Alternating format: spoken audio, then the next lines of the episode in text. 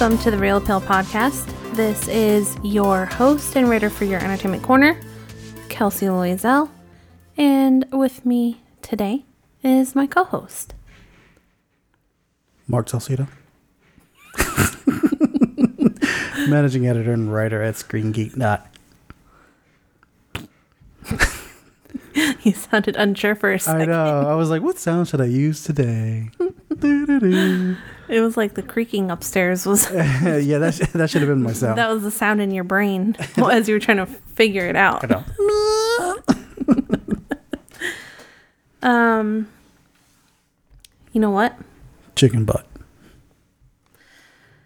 I just need you to know that you seemed really hopeful about what you were saying right now. Okay. About, you know, finding a noise to make. Finding the right noise. Uh-huh. Mm-hmm. but let me tell you something, my friend. What? Hope is a dangerous thing. Hope can drive a man insane. It's like I always say. Mhm. Positivity is a slow moving. I was waiting for that. I was waiting for that. That's. I was waiting for that. That's why, like, I saw that quote. I was like, "Yep, that's Kelsey's jam."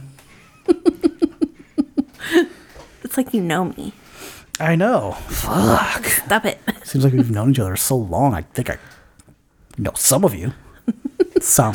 Some of me? Do I have more me than one me? yeah, I have more to learn. No, I have multiple personalities, Oh, right? There's more than one me in this head. Actually, if that, if that was the case, I'd be like, cool. Like every day is a new day. Let's try it.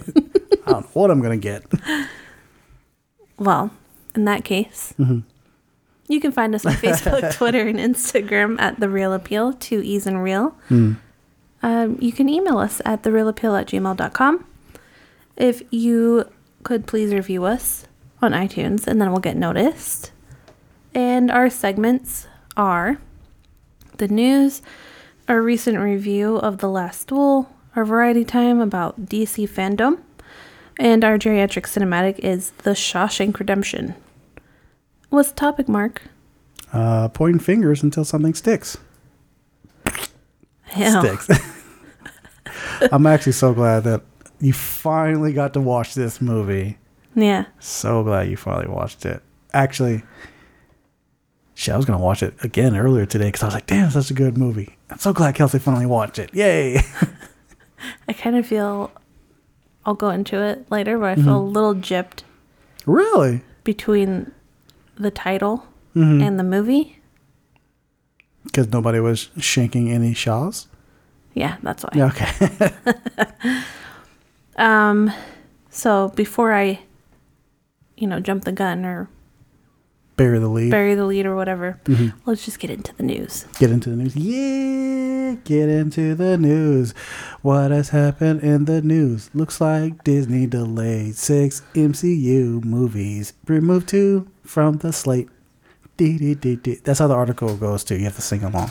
Anyway, so the MCU is known for carefully plotting schedules, right? Like, from what I now actually like MCU now, from what I heard, they plot years in advance. Mm-hmm. They will people like Kevin Feige or Jon Favreau, whoever, will say like, "Oh yeah, we started this like at the beginning with Iron Man." They didn't know what the fuck they were doing. Yeah.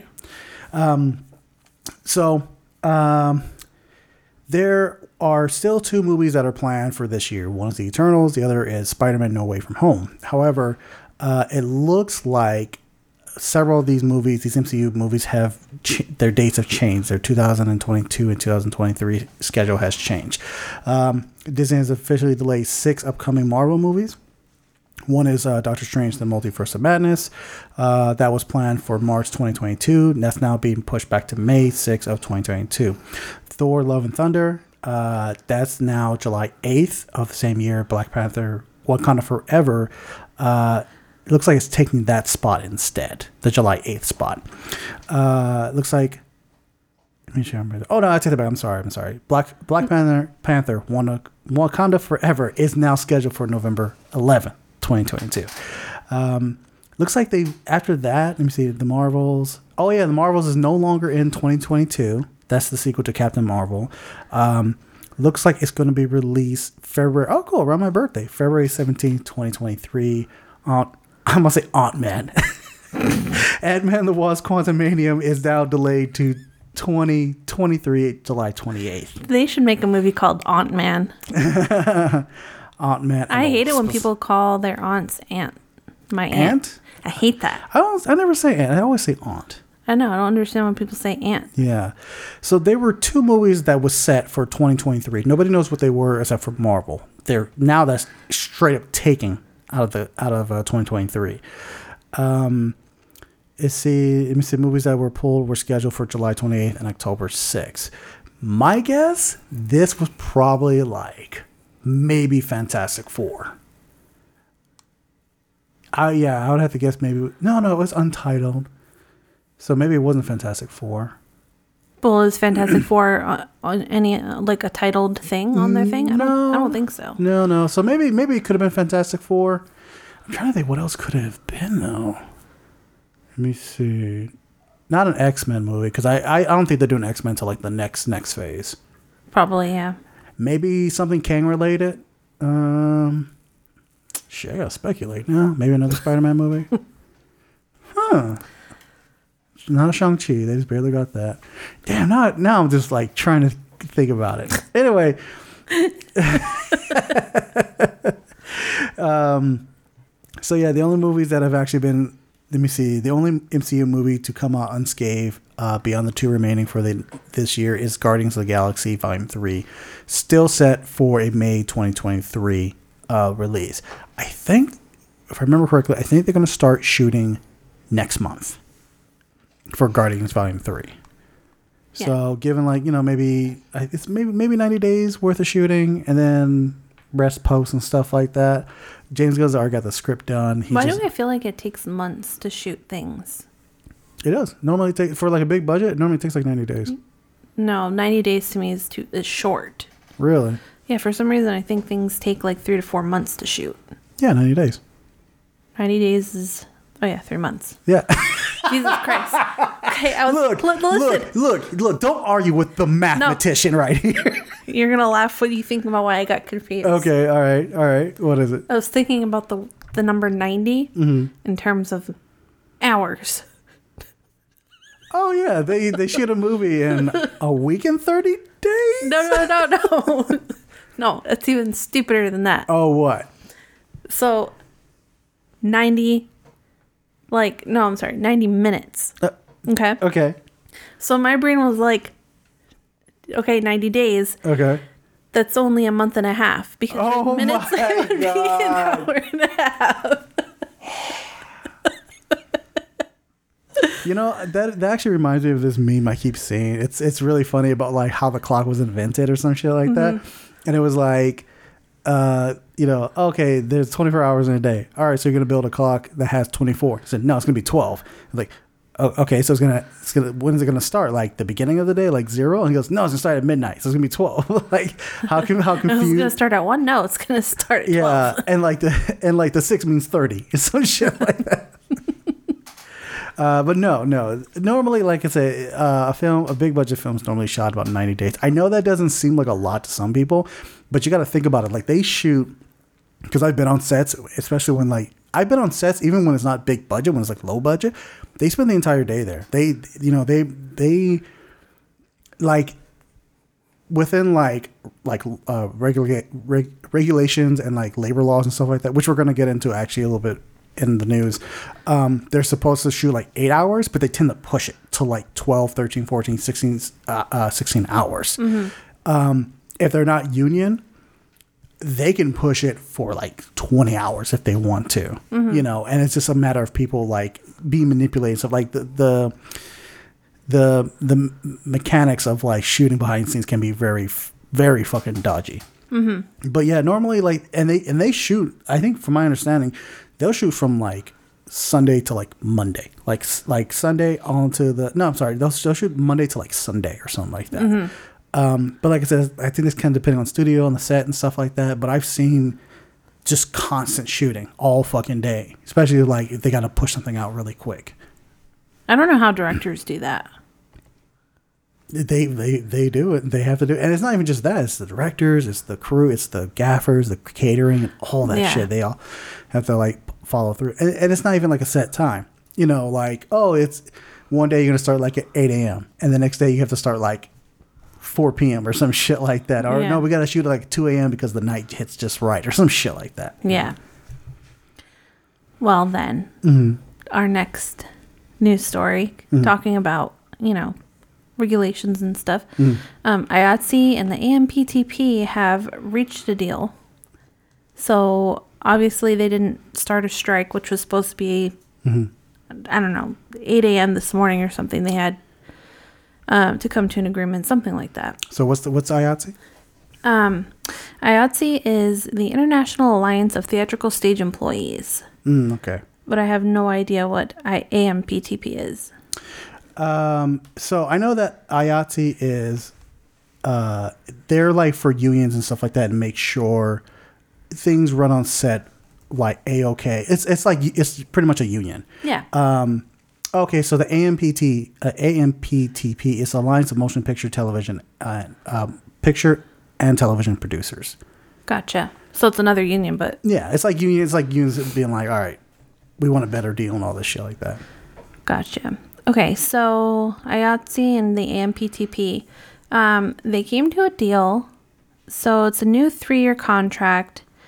So there won't be a strike. You know, for all those people who like all the drama Yeah.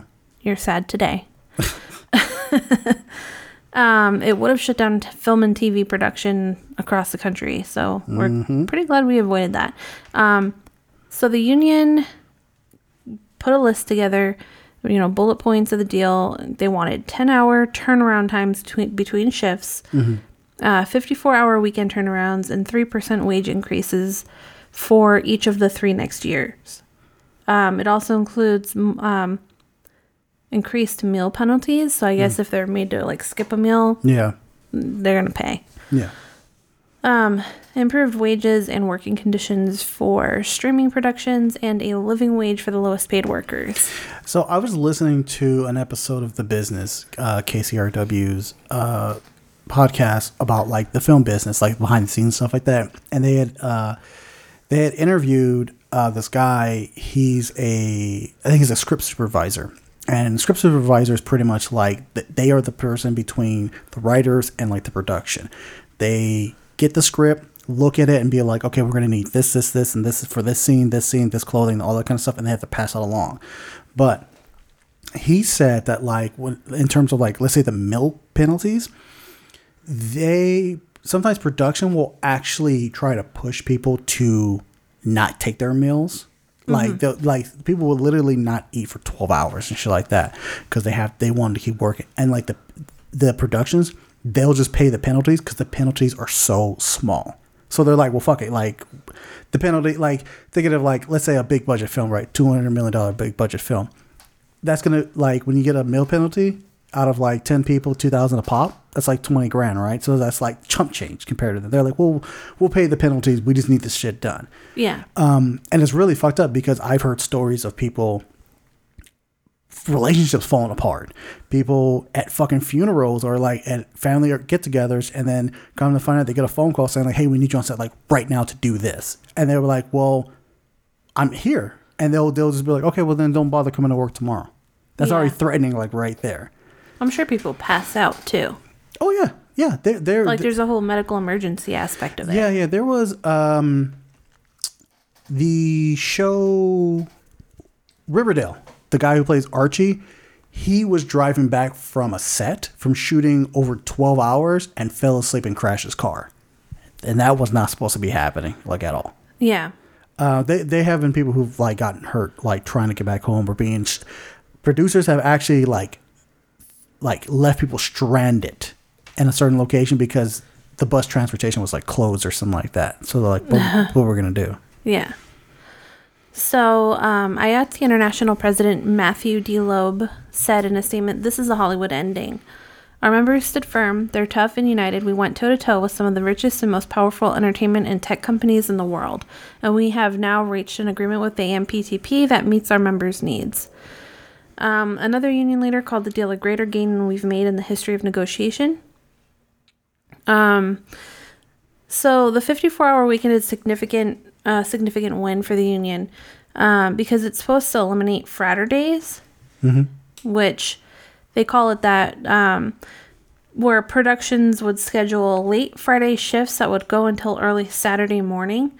Um, so the contract still allows productions to call six-day work week weeks, um, but they have to have a weekend turnaround of 32 hours.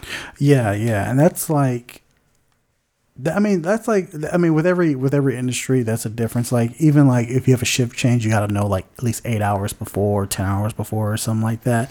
And then the way how it's it's like I said, sometimes in, in different in different industries, it, they're treated differently and stuff like that. And you, you, I mean, it's like like I said, like I remember when I when I was taking a when I was part of like a what's it called like a school a, uh script writing school, they they wanted me to get uh like um they they passed me on to like this producer. Um, they passed me on to this producer who's gonna be my mentor, and he was like, okay, well, what am I gonna have to do? Because I me- I remember when I had signed up, I was like, oh, put me down like as a director. So they're like, all right, well, we're, we're gonna connect you with like other directors, other producers, or with, no, I'm sorry, we're gonna connect you with directors. So I had to go talk to a producer, the guy who owned this company, production company, and he was like, all right, I'm gonna put you on set with this director, right? First day there, I was on the set for 12 hours, nonstop. Guess what? Did not happen. Mealtime. One, mealtime did happen, but two, never met the fucking director ever. Really? Yep. I met him. No, I take that back. I met him once. And that was when, hey, we needed somebody to be in this shot. Can you be in the shot? And I was like, nope, I can't act worth shit. Like straight up. Like, sorry, I can't do anything. And that was it. But like I remember, but see, that's the thing. A lot of times, some of those, some of those sets, you were actually just standing there. Like, did you ever tell anyone, like, hey, like, I didn't actually get to meet the director? Yeah, I, t- I told the producer. uh, No, I, no, no, I didn't even do that. I called up my uh, counselor and I was like, "Hey, you know what? I'm not really digging this guy, but I just realized I don't, I don't want to do the directing thing. I want to do like more of the script writing thing." And they're like, "All right, well, we'll just put you in script with a script writer." Oh, okay. Met with met with um, what was the dude's name? I'm, his his name is blank me right now. Peter Foley. There you go. He's a script writer. Connected me with him. Boom, met him like probably like once a week or once every other week or something like And that. still meet up with them sometimes. Yeah, we still chat like here and there and catch up and everything. Um, but this to kind of get you an idea of like sometimes when you're on set, like sometimes you're just standing around just making sure like everything is like a certain way or some shit like that. Yeah. Um, so more details on the agreement, such as you know, like a proposed increase in hours to qualify for the pension plan. I didn't even know there was a pension plan. Um, and a provision for streaming residuals to shore up the pension and health plan. Um, those were not immediately disclosed. So, two contracts are up for negotiation the basic agreement, which covers the 13 Hollywood um, locals, and the area standards agreement, which covers another 23 locals around the country. Um, so, they've not yet concluded on the area standards agreement, but um, its provisions are usually pretty closely tied with the basic agreement. um, the union told members in an email everything achieved was because you, the members, stood up and gave us the power to change the course of these negotiations. Our solidarity at both the the leadership and rank and file level was the primary reason for that no local was left behind and every priority was addressed. Um, it still has to be ratified by the membership. So what is this is like the what the first strike in 128 years, right? is that what I'm reading it? I don't know. Um, it said that the contract still has to be ratified by the membership, but um, the union will not be calling the first nationwide strike. Yeah, so it still hasn't had a strike in the 120 yeah. year history. Um, so, um, yeah, if you're booked for Monday, they said report for work. Um, So like technically, this shit can still like fall apart at any moment. It still could, yeah. Fuck. This is kind of like when House of Representatives comes to an agreement Oh, uh-huh. and they get enough like Democratic votes or whatever, but Mm-hmm. the Republicans aren't really on board, but we have enough votes to push it through the Senate. yeah, yeah. We're like, yeah, yeah, we got it. And the Senate's like, no. Nah, nah, dog, nah. Um, yeah. So, I mean, I think I think we pretty much got the gist of it and everything. Yeah. So, er- so everything's fine for now, for now. The shows are still going to be produced. Everything's going to be running smoothly. you know, we've increased the now. debt ceiling. I mean, we've. and the concept is so stupid. Anyway, there actually, you know what? There's a there's a there's a woman who I was in a script writing class with, and uh, just recently, and she was uh, we follow each other on, on Instagram, and she was actually posting that like like oh great we don't have to strike yay like she was like crisis averted. yeah. So, yeah. All right, what do we got next?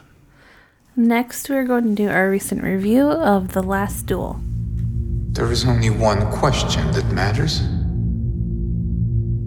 Do you swear on your life that what you say is true?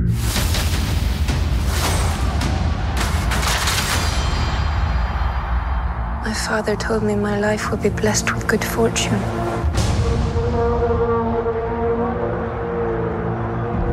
I'm married.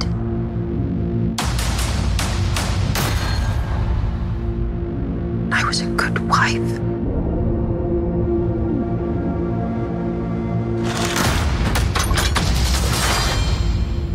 And then was judged and shamed by my country.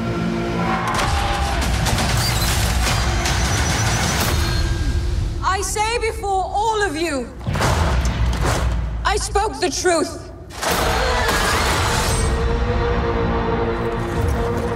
A most unspeakable charge has been brought against you. Jacques Le Gris entered our home.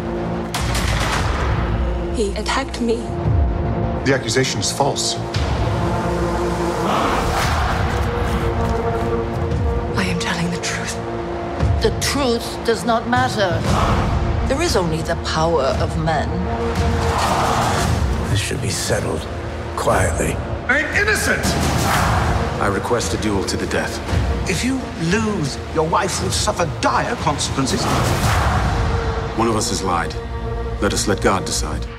The synopsis is King Charles the Sixth declares that Knight Jean de Carrouges settle his dispute with his squire by challenging him to a duel. Directed by Ridley Scott, written by Nicole Holofcener, uh, Ben Affleck, and Matt Damon. It stars Matt Damon, Adam Driver, Jodie Comer, Harriet Walter, and Ben Affleck.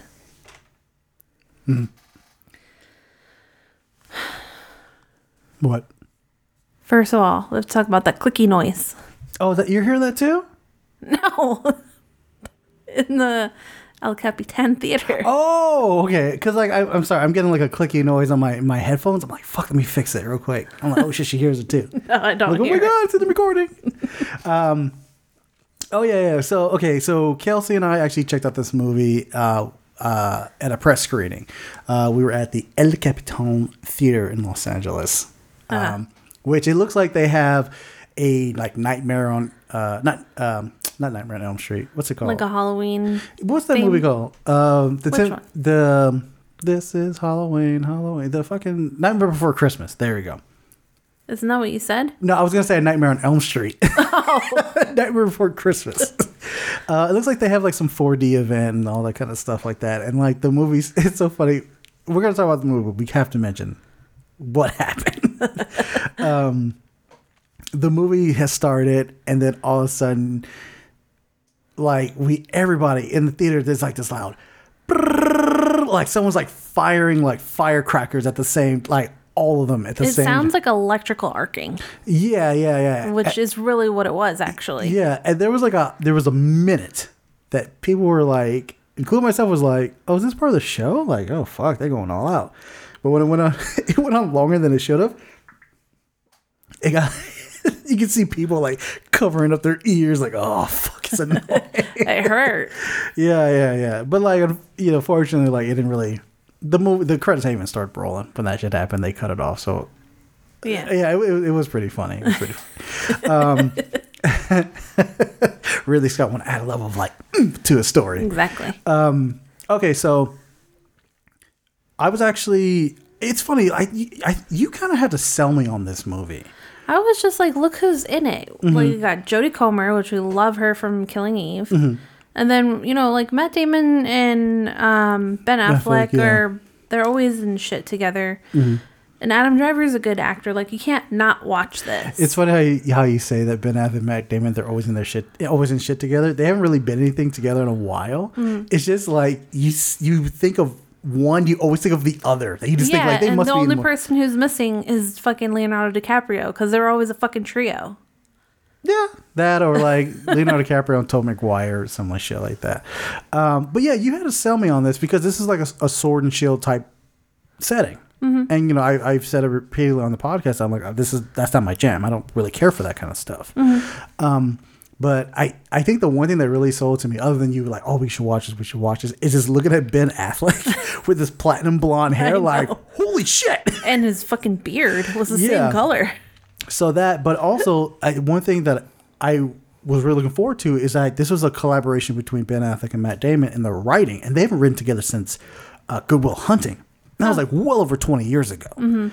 So um, I think it's safe to say that like I actually enjoyed this movie. Um, the one, the one thing that really sells this film that or sold it for me was like the acting was like fucking phenomenal. Like, you know, Matt Damon's acting. his acting in the beginning was like bothering me a little bit, but then when you point out like, oh, like you like he's supposed to be acting that way, I was like, okay, that makes complete sense now. Yeah.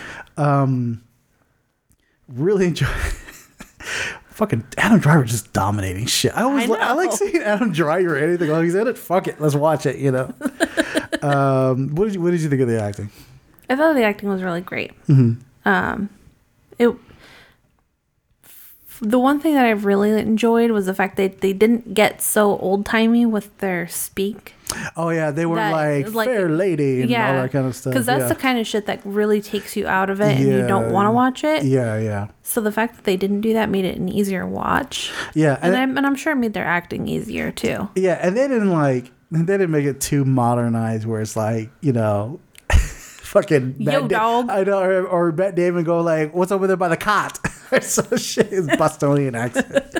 um, but yeah, there's like a nice even balance of dialogue with um modern and like of that era. It, it kind of reminds me of Game of Thrones where like you can understand what they're saying, but that it's not too far out. You know, with their dialogue. Um, What's your opinion on what's her name, uh, Jodie Comer? I think she takes the fucking prize Oh, really? with acting Mm-hmm. in this one. There's a few scenes where, like, it doesn't matter how traumatic or how bad things got or how calm and even things are. She had the perfect expression for every single situation, Mm-hmm. and like, I don't, I don't know. She was the whole movie. Oh, really? Even though she's like, she shows up maybe like what 30, 40 minutes into the story or something like that. But like, you kind of like, even though she doesn't show up until like later, you still like in a way kind of feel her presence, um, like leading up to her her her character's arrival. Um, one person who I loved watching was Ben Affleck. That dude was chewing up the scene. I was like, holy! it's it's so funny because like you you kind of you can kind of like predict the way Ben Affleck's gonna act. He doesn't really like you like you never really see him stretch like his performance or try to see what he can do with it. Mm-hmm. You know, he's either like maybe a tough guy, funny guy, or maybe he's like a sad guy, like a very mopey kind of guy or something like that, right? Mm-hmm. And this one, he was like super playful, like uh-huh. just Anti Batman. yeah, straight up. It was like it was like he turned into the Riddler. Like, just, hey, what's going on, guys? Yeah. Yeah. um, what did you think of uh, what's his name? Ridley Scott's directing. I know you've seen. Have I show you? I feel like I've shown you a Ridley Scott film. Oh, Blade Runner. Perfect example. Blade Runner, Alien. yeah. Okay. Um, it had pacing issues. I can't even really remember what I really thought about that. I just remember like there were times where like God, this is just going on. Yeah, yeah. Okay. Um, and I feel like even though I explained it to you in a way that you understood, he could have got Matt Damon. It could have been a little bit different, In his performance, or just a little tiny bit. how so? That you would actually know that that was how the character was supposed to be. Oh, okay, I you know what I mean? Yeah, Like, I got you. Um, I mean, I kind of knew that he was supposed to be that way, but at the same time, like, he he was irritating. Like, Mm-hmm. he's irritating. like in the way that the fucking higher academic class kids were irritating in school. How? Okay, what do you mean? Like they're better than everybody else. like, oh, okay. I, I that's the thing. I didn't see him like that. I saw him as more like. I saw more like the guy who's like, I don't understand why I'm not getting ahead. You know, I work hard. I do this, like that kind of like attitude, but like dumb. yeah, Like you, I mean, you can. T- there's like a there's like a, a clear difference between, uh, in terms of like intelligence between Damon's character and Adam Driver's character. You know, and even Adam Driver's character is like, yo, you gotta like, you gotta kind of like play the politics about it. like know? you almost kind of think that Matt Damon was the product of an incestuous relationship. like he kind of looks weird, Uh, but also like. I'm sorry, I just had a thought. okay. um, He also like can't think straight. Like there's Mm-hmm. just something wrong with him. like he's too stupid to realize he's too stupid. yeah. Oh, okay. I, I, I was just having a thought that the older Matt Damon gets, the Mm. weirder his nose looks. okay, really. I got I have distracted by not that. noticed. You had you didn't notice it. I haven't- I haven't noticed it's it, Like uh, the older he gets, Mhm. it's like you know how they always say like your nose and your ears are always growing. Oh, you, so you're saying it? Okay, okay. Okay, Ah. his nose stopped growing with the rest of his face or something. okay. I don't know. Like it doesn't match. It's like someone made his face out of Play-Doh and they're like, "Oh, I forgot the nose." and they put it on there and like, "Huh, okay." Uh, all right, let me let me see. What, I know I'm looking him like. Matt Damon. I'm trying to look at Matt Damon in like 2005. Uh, let me see. Look, he looks normal. He has like a perky little nose, but it just looks I- more I- out of place the older he gets. I think because I think because he, like I say, like he's gotten older. It's just his face has gotten fatter. That, I think that might just be it. Yeah, but it's not because he has a fat face. It's because of his nose. his nose doesn't fit his face anymore. Oh shit! I kind of see what you're saying. You're right.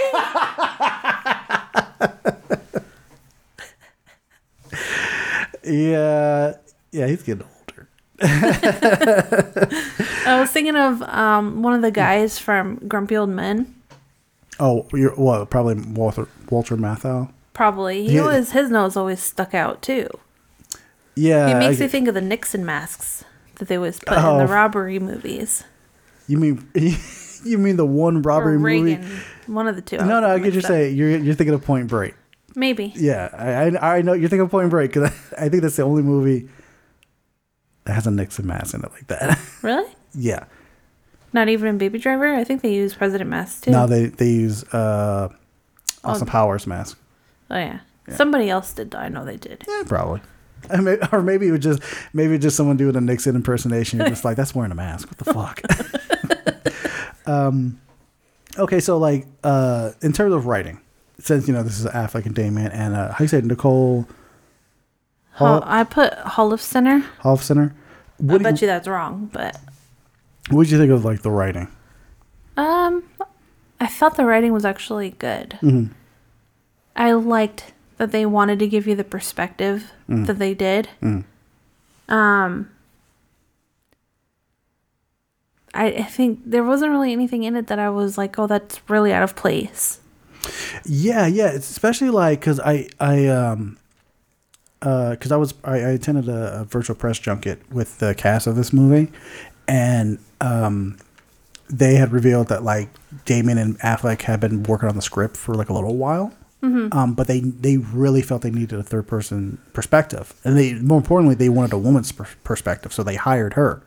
So uh, I believe she said like the script was almost like done, and she just added more feeling into it, more oomph into it, and stuff like that, and more of the Jodie Comer's kind of like perspective as well. Which you would think that like bringing somebody on to work on a script after the script is almost com- complete, you would think like there's a bit of like a disconnect or a bit of a mess up around the script or something like that. Mm. But it seemed like it meshed pretty well.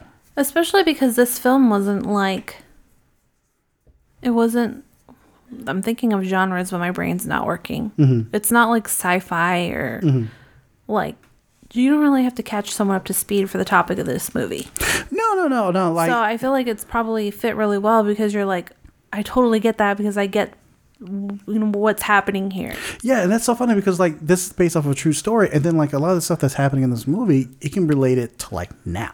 Yeah. Um, I've heard a lot of comparison that the last duel is like the is perfect for like the Me Too movement, Mm. and it fits well, especially like what happens with the Comer character, and then like the allegations and the perspectives and stuff like that. Mm. Um, there is one scene in particular that we'll talk about in trailers, but there's like a, a courtroom scene that was just like, ooh, that's hard to watch, and not like bad, but like, oh, I feel so horrible for that person, like Mhm. that was that's taking the bunt of like all this shit. Brunt. Brunt? Brunt. Oh, I keep saying. Why bunt? I don't know. Is that what you hear with the You bat? only- you hear with the bat, it's bunt, right? Mhm. Okay. It's okay. You you have a lot of things that are a little weird. I know. Are they either weird or they're like say- slightly off? Yeah, like off the back. But it's off the bat, right? Mm-hmm. Yeah, see, you you help me fix that. No, you still say it the wrong way. No, I said off the bat. No. Yeah, I do. Shut up, I said bat. It's okay. Um Oh, okay. I can see the difference between brunt and butt. Butt, it's like, "Dee," and brunt's like, Okay. okay. Uh, okay. hey, hey, hey. you chose to be my friend, okay? We're here now. No, I'm just seeing this as payback for all the weird shit I say. Oh, we got a long way to go. Uh, yeah, I know. You got a lot of catching up to do. All right. Um, so you want to get into the spoiler section? Yeah. Okay, so yeah, we're gonna get in the spoiler section for Last Duel. Uh, so yeah, we're gonna get into it. Great lengths, you know that whole thing, the whole spiel of the spoiler section. So if you don't want to be spoiled, here's your spoiler bumper right about now.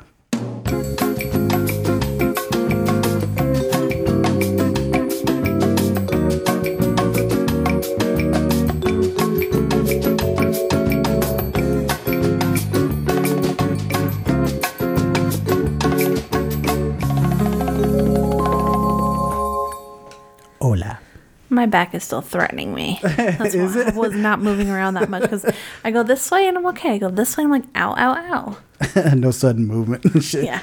Like, hey, high five. Ah, no high five for you. So for once, just so you guys know, for Mm. once, I was the one with the back problems. I never Mm-hmm. For have any back problems. And you know what? My back is noticing because my back issues want to start popping up now. They're like, no, no, no, no. you cannot be one up by Yeah. another thing. Yeah, I know. Getting old sucks. Well, it's just because of where I carry my stress. yeah, but it still sucks. Yeah. Yeah. All right. So, uh, Jodie Comer's acting. Perfect. Perfect.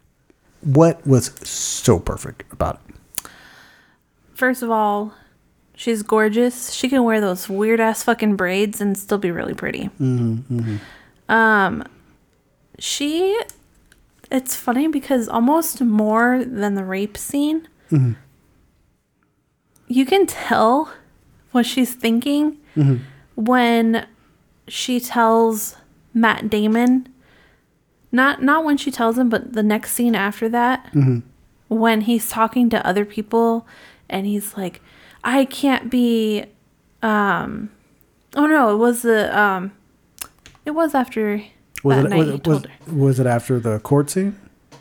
I think it was maybe during. It was one of the scenes where he was like, you know, this has been like a disrespect against me, and Mhm. you know, like he was making it about him, and Mhm. he said something, and the look on her face, she just kind of looked at him like, okay, I think I think I know what you're talking about. It's, Yeah. it's, it's doing that. It's during the uh, that where they're where they're out kind of out in public, right? Yeah. Okay, I know what you're talking about. Okay. yeah, like I remember her reaction to that. Mm-hmm. That sticks in my mind more than her rape scene. Really? Yeah. Okay. Okay. Um, and I think maybe it's because I can relate a little bit more to like, like yeah, whatever, it's a rape scene, but like, I, I can. Oh, you're playing off like, yeah, whatever, it's a rape scene. Kelsey, Kelsey is not like, yeah, whatever, rape scene. It just, there's so much more to it than just like that rape scene. exactly. Yeah. Um, but the fact that like she's behaving like a real person and like she has this level of like intelligence that she's not allowed to show people and like Yeah, yeah. Um i don't know, I guess maybe I kind of like related to her in a way. Yeah, you know, I can Like not on like more than just being on a basic level that she's a female and so am I, but like she's worth so much more than what she was given. Yeah, I can like I can kind of I can kind of picture the the two characters, uh Comer's and Damon Damon's character. I can kind of picture um your past marriage, kind of like not like not per se like the rape scene or anything like that, but like more of just like not letting your significant other have a voice to kind of like like not and not in so many words of like talking down to them, but just kind of give them a look, like you're never just supposed to speak out a term or you know speak until only spoken to or something like Yeah. that. Um, especially like that scene where he's like, I'm putting like I'm putting stuff on the line, you know, and she just like, you mean you're putting your reputation on the line? My fucking life is on the line, like Yeah. about that, you know. And he he even though he says like my life's on the line, but she's like, but you don't understand, like we're the same thing. Like if you die, I'm gonna die too. Yeah. you know. He seems to like have that disconnect with that. Mhm. Um I think it's interesting that you say that too because like you know, not to be too personal, but he uh like my ex I couldn't have friends because every friend I had he disapproved of. Yeah, yeah, and like And that and that does show up in the movie too where she's not allowed to leave the house. Yeah, exactly. You know, she's not allowed to leave the house, and still, like, and still, like, Adam Driver comes in and like assaults her. Like, she's in. She didn't break the rules. She stayed inside. Yeah, exactly.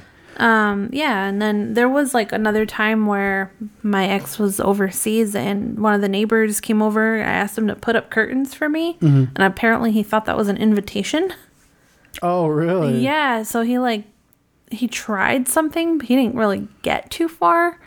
But like, you know, was definitely violating. Yeah, yeah. And um, he finally took the hint and he left. And so I told my husband, even though he was overseas, and he's like, "Why are you telling me this? Like, I don't need to hear that." That's what the fuck. I'm like, "Okay, so I should keep a secret from you." yeah, I know. And then, like, let's say, like, you keep that secret, he finds out. Why did you fucking tell me? It's some shit that, that's gonna happen. And they do a scene similar to that in this movie, which I thought was, it's very, I thought it was really well.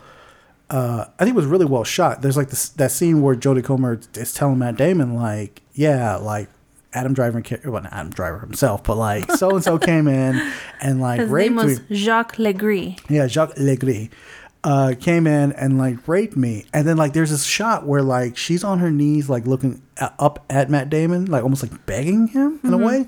And they do this really cool shot where they show Matt Damon and like half his face is like darkened, and that's a very like shadowy evil kind of thing where like Right. because like you know you're not seeing their full their full face and shit like that Like their full intentions. yeah, yeah, exactly. And he's like, "What did you do to invite him to do this and all that kind of stuff?" Like, mm-hmm. yo, bitch, like this. Why are you punishing her? You know? And, yeah. So he punishes her by making her feel bad. Then he punishes her mm-hmm. by choking her. Mm-hmm. Then he punishes her by my dick is going to be the last dick that you've had. Yeah, I was just like, "Oh my fucking god!" And and like, The level of ignorance. yeah, and that's where like there's so much like that. Like I said, this is a true story that happened hundreds of years ago, and it's still easy applied to today. Like how women aren't.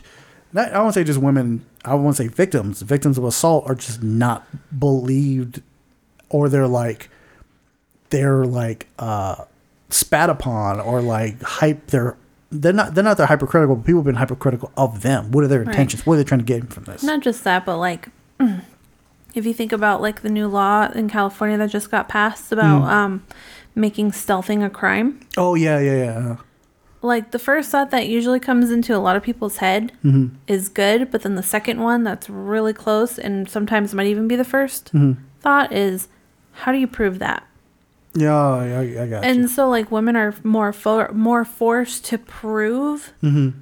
something happened to them. Mm-hmm. And like sometimes they can't prove it. Yeah, yeah, and they're they're And so like men are given the benefit of the doubt because Mm-hmm. they're they're the victims of the woman telling lies. yeah, and I and I want to bring that up into uh The film. yeah yeah it's it's I, so it's good that you brought that up because I I I want to lead into the courtroom scene where like like if you think about it, if, let me see.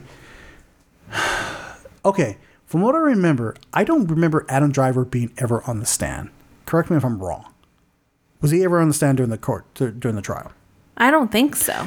Yet Jodie Comer's character was put was on the stand and questioned and all that. She was on a chair in a chair in the mm. middle of the fucking room. Yeah, and like they were like giving her reasons of like why she would lie, that she showed interest to him at some point just because he's just because she told her friend that like oh he looks handsome, but but it's like finish the rest of that conversation where she said, "But I wouldn't touch him," or like no, like It's really funny that the friend that gave her up Mm-hmm. is the one that said that you don't have to be like widowed or whatever to have some fun or whatever. Mm-hmm. Yeah, like yeah, she exact- was the one who's like, oh, I totally like, yeah, we'll go we'll go at that guy, Yeah. go with him, yeah. Uh. but she never said anything against her. Mm-hmm, Um, I fucking would have. so uh so there, there there's there's uh, there there I do have like a couple there is a couple of issues I do have with the film and one of the issues I do is um it's kind of like weird when they're like doing the time jump cuz there's a there's a multitude of like time jumps that happens that's very confusing yeah, which you know like especially in the beginning of the film. Yeah, yeah, yeah. Because we're because the beginning of the film, you have to like build this relationship, or at least build like time in this relationship between Adam Driver and Matt Damon's character, and they're like, I, like I don't know how it was exactly in the script, but like Ridley Scott's like, they did this battle, boom, now they're hanging out, boom, now ten years, boom, now five years, and it's kind of like, whoa, whoa, whoa, hold up, you know? Well, they didn't give you enough time to really think about it, but also like, you know, they would have the little the black screen with the let the word the letters the words across, Yeah, yeah, like the chapter breaks. and I've never seen one scroll them so fast. Oh yeah, I never I didn't finish. I'm a fast reader. I did not finish reading them before, and it's only like five words. yeah, yeah. It's like the perspective of this, perspective of that, or something like that. But it seems like a little bit longer to like Yeah. be like, whoa, whoa, whose perspective was this? You know? Yeah. Um So okay, so because you mentioned the pacing issues, is is there anything you can think of with the pacing issues that like really stuck out for you? Um, there was a lot of time where I don't think I really had any issues with um Adam Driver's pa- the pacing in his part of the story. I think it was Matt Damon's. Mm, okay. And and it's like I think it's just because they they showed you the dumbest idiot 1st Mm-hmm. So like there's a lot of time where he's just kind of like pacing around or like having dinner or Yeah. whatever and you're like this is really fucking boring and I really got worried for a minute. yeah, like like for a movie that's supposed to have three different perspectives, it seemed like they had. It seemed like the, the perspective of Matt Damon's was longer. Um, I don't like. It could be like that effect where like Yeah. you know like if you know if you don't know where you're going Mm. the movie like if you're in a car Yeah, yeah, it takes forever to get there but if you know where you're going yeah. it's the same distance but it feels shorter That's and th- yeah, and that's what I was gonna say. Like maybe they, I don't know, maybe the time might have been the same. They might have got equal amount of time. Maybe the time was a little bit less, but if not, it sure it sure felt a lot longer to get to that point. Yeah. To get to like, oh, we're gonna change perspective now, um, because like when it got into Adam Driver's perspective, his character's perspective, it was like, oh, this is smooth. Like I can totally like see where all this is going. yeah You know, even though we're getting like the other side, I'm like, okay, that seems fine. That seems fine. We're going here. Um, and I, I, I do like the fact that like it was like validating some of what Matt Damon was his character was saying, but it's still kind of like leaning into his paranoia of like I should be getting this, blah blah blah blah blah. It's just like no, dude, like you kind of like shot yourself in the foot yeah repeatedly. But I will say that anytime that Matt Damon was on screen with mm-hmm. Jodie Comer in mm. her version of the story, mm-hmm. it also dragged. I really just think it was mm. the character. the the dead weight of the film.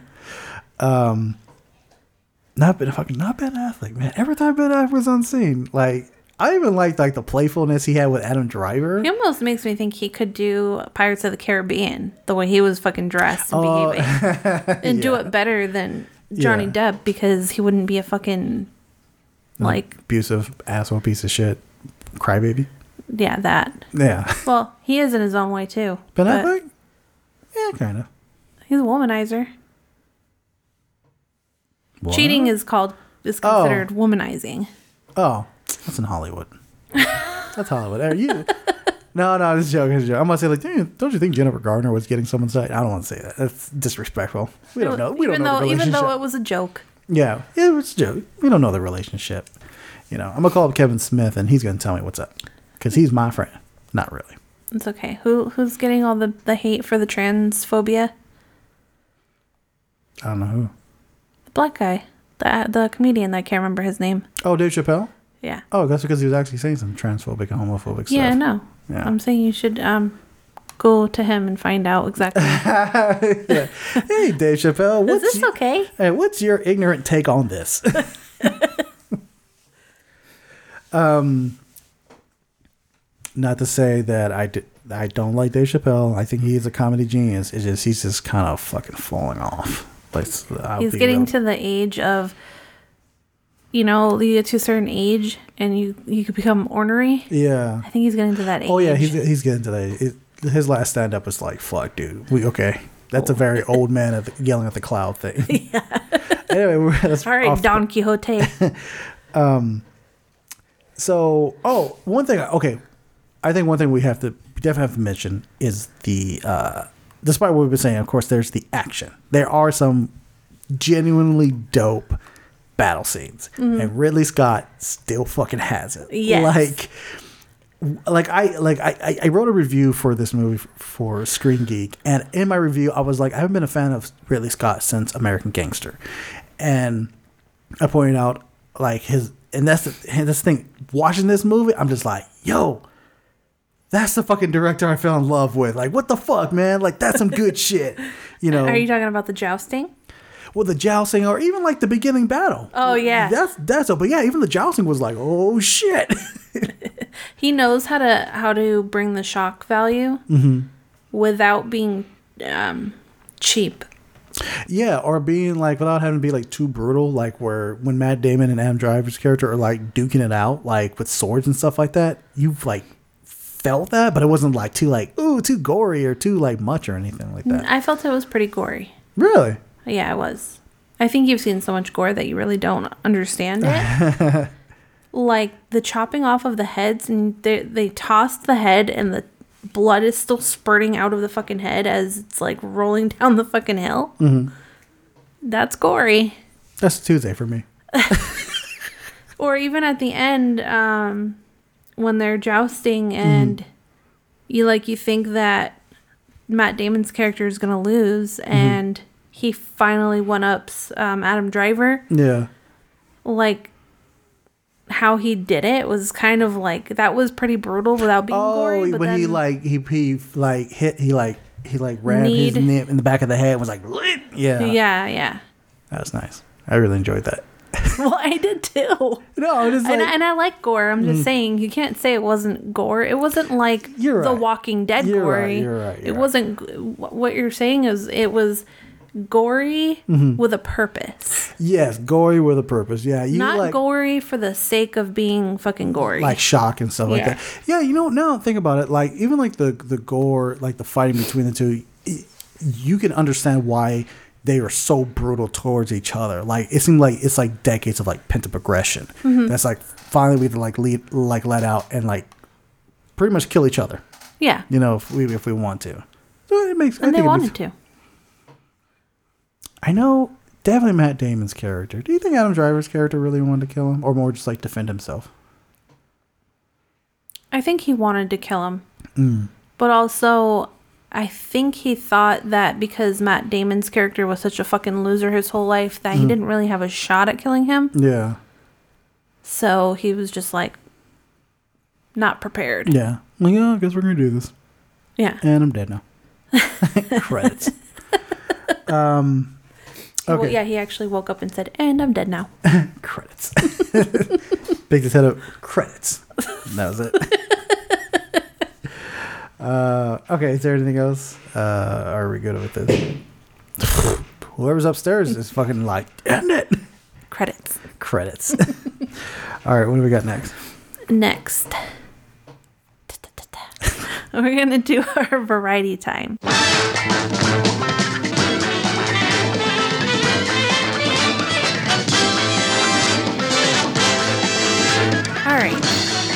So, DC Fandome was not that long ago. I don't know how long ago it was, but it wasn't that long ago. It was uh this past weekend. Gotcha.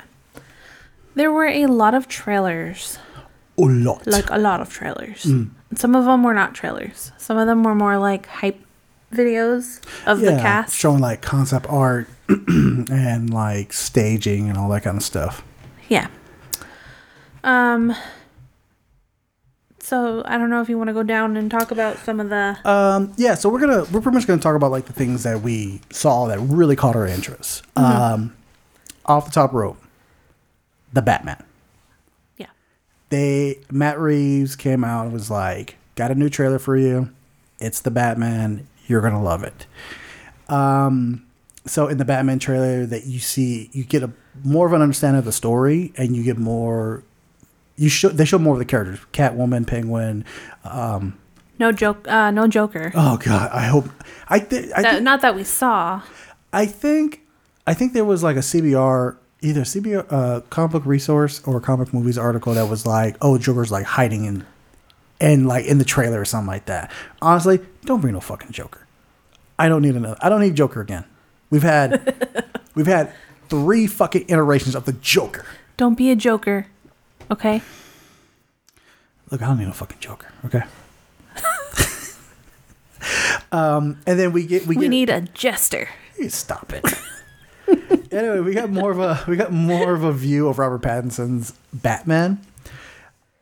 This I really like this trailer because this this trailer two reasons. One, this trailer is like this is Batman. He's gonna fucking kill you. Like you are going to die. You made you made a fake title. You're like the Batman. Now you're gonna die. and now you're gonna die. um, but like, I'm I'm really, I'm, so I'm really looking forward to this because, granted, it is a Batman movie, and I probably, sh- I feel like there's a part of me that's like, oh, it's another Batman movie, but I I have high hopes for this movie because it's Matt Reeves, who's like a really great director. But he has said in past interviews that like this is going to be like a detective story. We're going to actually see Batman who is known as the world's greatest detective, being a fucking detective. Not like some little segment, a little section, or anything like that. We're gonna like get that. Um, I mean, but, but I mean, and the other thing is like, like I said, it looked fucking cool. Like there's this great shot at the end of the trailer where you just see like penguins like driving off. He's blowing up this building and everything's like, yeah, I got you. Played by fucking um, Colin Farrell, which is unrecognizable in that role. In Um, what role? The, the penguin. Jesus Christ. I know, right? also, I like Colin Farrell a lot. Yeah, and he's like, ah, I got you. And then you just see the Batmobile just like pop out from behind the flames and knock the car over. And then like the penguin's uh is upside down and fucking like you just see Batman just like walking towards them like with all this fire behind him, like, oh god, there's a demon. right there. uh yeah, so I'm really excited about that. you want my take on it? What's your take on it? That sounded very much. No, I don't want your take on it. Uh yes, I don't want to hear your take on it. Um I kind of feel a little bit more of what you felt about it just being another Batman movie. Um, I I do like Robert Pattinson in the trailer, um, and the action in it. So that does draw me to it, and I and I'm not gonna like compl- I'm not gonna write it off right away, but like. It feels very amateurish to me. Not amateurish like a bad movie, but like you're starting over at the beginning.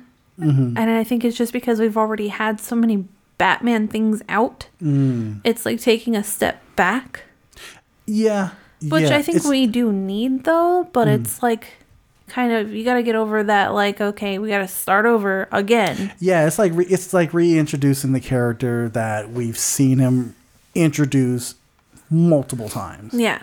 I get you. Yeah, I, I get you. Um, I think I think they they I think their way around it is you know, this is not like Batman Year One. This is Batman.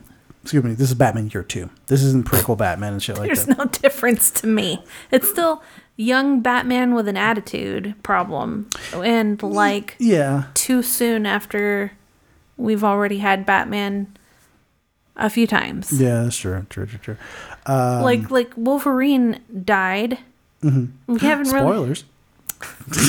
stop it. No. And we haven't seen him like a year later with a different actor. You know what I mean? Yeah, like yeah. like give it some time. It's, it's Warner Brothers. Warner Brothers. They're like our biggest. They're like one of our biggest money makers is Batman. So we gotta like keep getting that shit. Well, also the so that brings me, me to my other point about it is mm. that it's DC. So like I don't really have a lot of faith in mm. them at all. So, but I'm just try- I'm trying to be hopeful because I don't know Matt Reeves that well, but mm. I want to believe this is going to be good because I do like that character. I do like the idea of it being a detective story because it brings me back to the more animated series. Oh, Batman the animated series. Yeah. Yeah, yeah. Um, Because he was always like fucking people up, like, who do you who do you work for? Blah blah blah. blah. I gotta. He's he. Matt Reeves has done some good work. Um, you've seen Cloverfield, haven't you? Yeah. Okay, so that's his. That's his first. That was that was his second big budget film. Um, but like Let Me In, which is a great remake of Let the Right One In. Um, you'll pre- I think you'll really appreciate that movie. Um, and I gotta show you the Planet of the Apes films. Not the first. Well, first one, the setup. That's not his, but like War, Dawn and War of Planet of the Apes, really great movies. Um, so then like we finally get like kind of like a little bit of a clip from from Dwayne Johnson's the Black Adam movie. I still refuse to believe this movie exists. It feels so early in the stages of development that Mm-hmm. they were like, we need to put a badass shot together with what we have already. uh, yeah. But I guarantee you that it still needs editing or something. It's funny because like the trailer, uh, the, it's not the- even a trailer. I mean, it's not a trailer. I'm sorry. Like, it's like, like- they call it the first look. yeah. So like, The Rock, he like came out and he was just like, "This has been a passion project for for me. This has been a project project of mine for like years, right?" And it's like it's been for years because it's taking so fucking long to get off the goddamn ground. Like, like it's it, it's I, I, I I'm I'm mildly interested in in the movie. Not a whole lot. Um, but it's just like I don't know. Like I. Also in the clip, it's like, how many ways are you going to show me that you can't fucking kill the guy?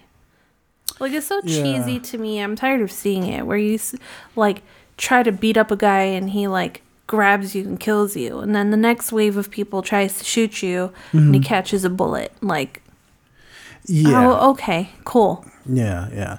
Um, a little bit of, of behind the scenes for Aquaman uh, 2. We get a better look of like uh, Aquaman's like new suit, which is like this black, this weird black colored suit. Um, I was like, all right. I was just like, okay, well, the first one I didn't really care for it, so we'll see what happens with the second one. I think I'd be much more interested in just watching a documentary of Jason Momoa playing Aquaman because he's such a happy fucking guy. Yeah, I'd love to watch that. I would just watch him like throw axes and drink beers. He is in another show. Oh yeah, that show like C or something like that. Yeah, something like that. I've heard. Well, it, I know it's on the second season. I, I'm more tempted to watch it because Dave Bautista's in it. Yeah. Fine. Yeah. Whatever. What? Peacemaker. That's what. Uh, what's, what's your th- what's your thoughts on Peacemaker? Can't wait for this one. this show looks so fucking ridiculous. Like more John Cena doing the stabby stab stab. That's what I need. yeah, and they actually like give this character like a background and a story that's like very sympathetic, way more sympathetic than his character in Deserves. Yeah, in in the the Suicide Squad. Uh huh. There there is this great part in the in the teaser where he's like kneeling down and like there's an eagle like hugging him. And he's like he's like Dad, Dad, get my phone, take a picture of it, and then he's like you just hear the eagle like. It looks it does look it does look really ridiculous. From my understanding it it probably takes place maybe like a number of months after the events of the suicide squad because it shows john cena it shows Peace, peacemaker like waking up and he's like in the hospital. He's like better healed up and everything. But um he's like given like a handler. He, he goes on like these missions and stuff like that. So it looks I, i'm hoping it's not going to be not every episode's going to be directed by james gunn. I don't know how much involved he is with the show. I imagine he's he's like executive producer and probably has his his say in the writers' room as well. But I'm hoping it still keeps that like that level of humor. Yeah, that was too. like around that character. But from the trailer, Mhm. it looks like they they nailed it. Yeah. Um and then they showed something from the Flash. I couldn't get past whatever the fuck Ezra Miller was oh, wearing. Oh yeah, his his his his intro was like, "Hi everyone, I'm Ezra Miller in the Flash." And he's like wearing this weird outfit. He has curly ass hair, and it's like weird. Yeah, and you can tell he was like purposely just trying to like just talk a certain way just to like fuck with people or some shit like that. And he says like he goes, well, he goes he says something like, "We'll see you at the theater," but more importantly, you'll see me. Here you go, like that. Like, oh, dude, you can just stop being up your own ass so much. Like the more the more I learn about that guy, like behind the scenes, the more I dislike him. Yeah. Um. So yeah, they show like, it, like the video says teaser trailer. This is more of just like Behind a first look behind the scenes, like yeah, well, not so much behind the scenes, but like here's a shot, here's a shot, here's a shot, and stuff like that. Um, they we have a better shot of the suit, which I think it looks way better than we've what we've seen in uh, what's it called in Justice League. I feel like it's like the difference between the Power Rangers and then Turbo Rangers. Y- yes, exactly, exactly. Um, Michael Keaton, you he's like asking the Flash questions like, if you can go anywhere in time, where would you go? Why would you go there and stuff like that. So because you know it's confirmed that Michael Keaton is going to be Batman again in this movie, so it's going to be like Batman '89. Um, we didn't get a good shot of him. We just see like the back of his head with like the ears and everything like that. So I'm curious about that. Um, there is like another version of uh, Barry Allen. It's it's Ezra Miller, but like from a different universe. Um, I think they missed out. they should have just brought the CW one in. oh, the Grant uh, Grant Gustin or something like yeah, that. why not? Yeah, I know. Why why not? Why fuck? Okay. Um, but we get uh, what's her name? I can't remember the actress name. Uh, Sasha Call Sasha Calle, who's Supergirl. Like she shows up for like a quick shot in the back, which Uh-huh. uh, which I'm very curious about that. Uh, I've seen some behind the scenes footage of her suit, and it's more of a Henry Cavill Superman suit. So we don't know if that's going to be like just the super person of that universe, or maybe that Supergirl and there's Superman elsewhere or something like that. Yeah. Um, yeah, but it's like I said, it's it, it from what from what I understand, and it seems like it's kind of obvious. It's going to follow the Flashpoint uh, paradox um, or Flashpoint storyline where the Flash goes back in the past to like save his mother and like the ramifications of that, like alternate universes. There's a Thomas Wayne Batman. There's no Superman. There's like all this like kind of fucked up nature that happens Mhm. when he does that. And the Variant Authority is going to come after them. Oh, you're gonna be like, what? Marvel. uh, let me see what else was there. Yeah, because DC's the villain and Marvel's the good guy. You sound like somebody's paid by Marvel. Do I? I Well, wish I was. No, fuck. Hey, Marvel. yeah, Marvel, like you're they're- listening. you specifically, Marvel, are listening. Pay us. That's like with um Behind the Bastards and the fucking Doritos. Oh. I remember that fucker Robert Evans doing that shit. Uh, so what else? What else? Um, a little bit behind the scenes of Shazam: Fury of the Gods. Did you did you check that out the uh, clip? Yeah. Um, I'm kind of like whatever on it. I I you and I saw the first one together, right? Or I yeah, feel like we did. I remember enjoying that. I I'm mildly interested in this one. Yeah, because it was fun. The first one was fun, mm-hmm. but it wasn't like amazing. Yeah, But it was fun, yeah, and I I think it's and I, think- do like Zachary Levi as this character. Like he, he's a good, whatever this is, he's a good hero. pretend hero. pretend hero. He seems to be really liking the part. Yeah. Like really having fun with with the role. Um, I think it's I think it's hilarious how when when DC tried to do their whole Snyderverse kind of thing, they were like, "We're gonna be dark and edgy, not gonna be all lighthearted like Marvel and shit like that." And then here comes Shazam. I know, yeah. And here comes Shazam because they're like, "Oh, we kind of like fucked up because we should have given Zack Snyder the reign to the whole fucking universe."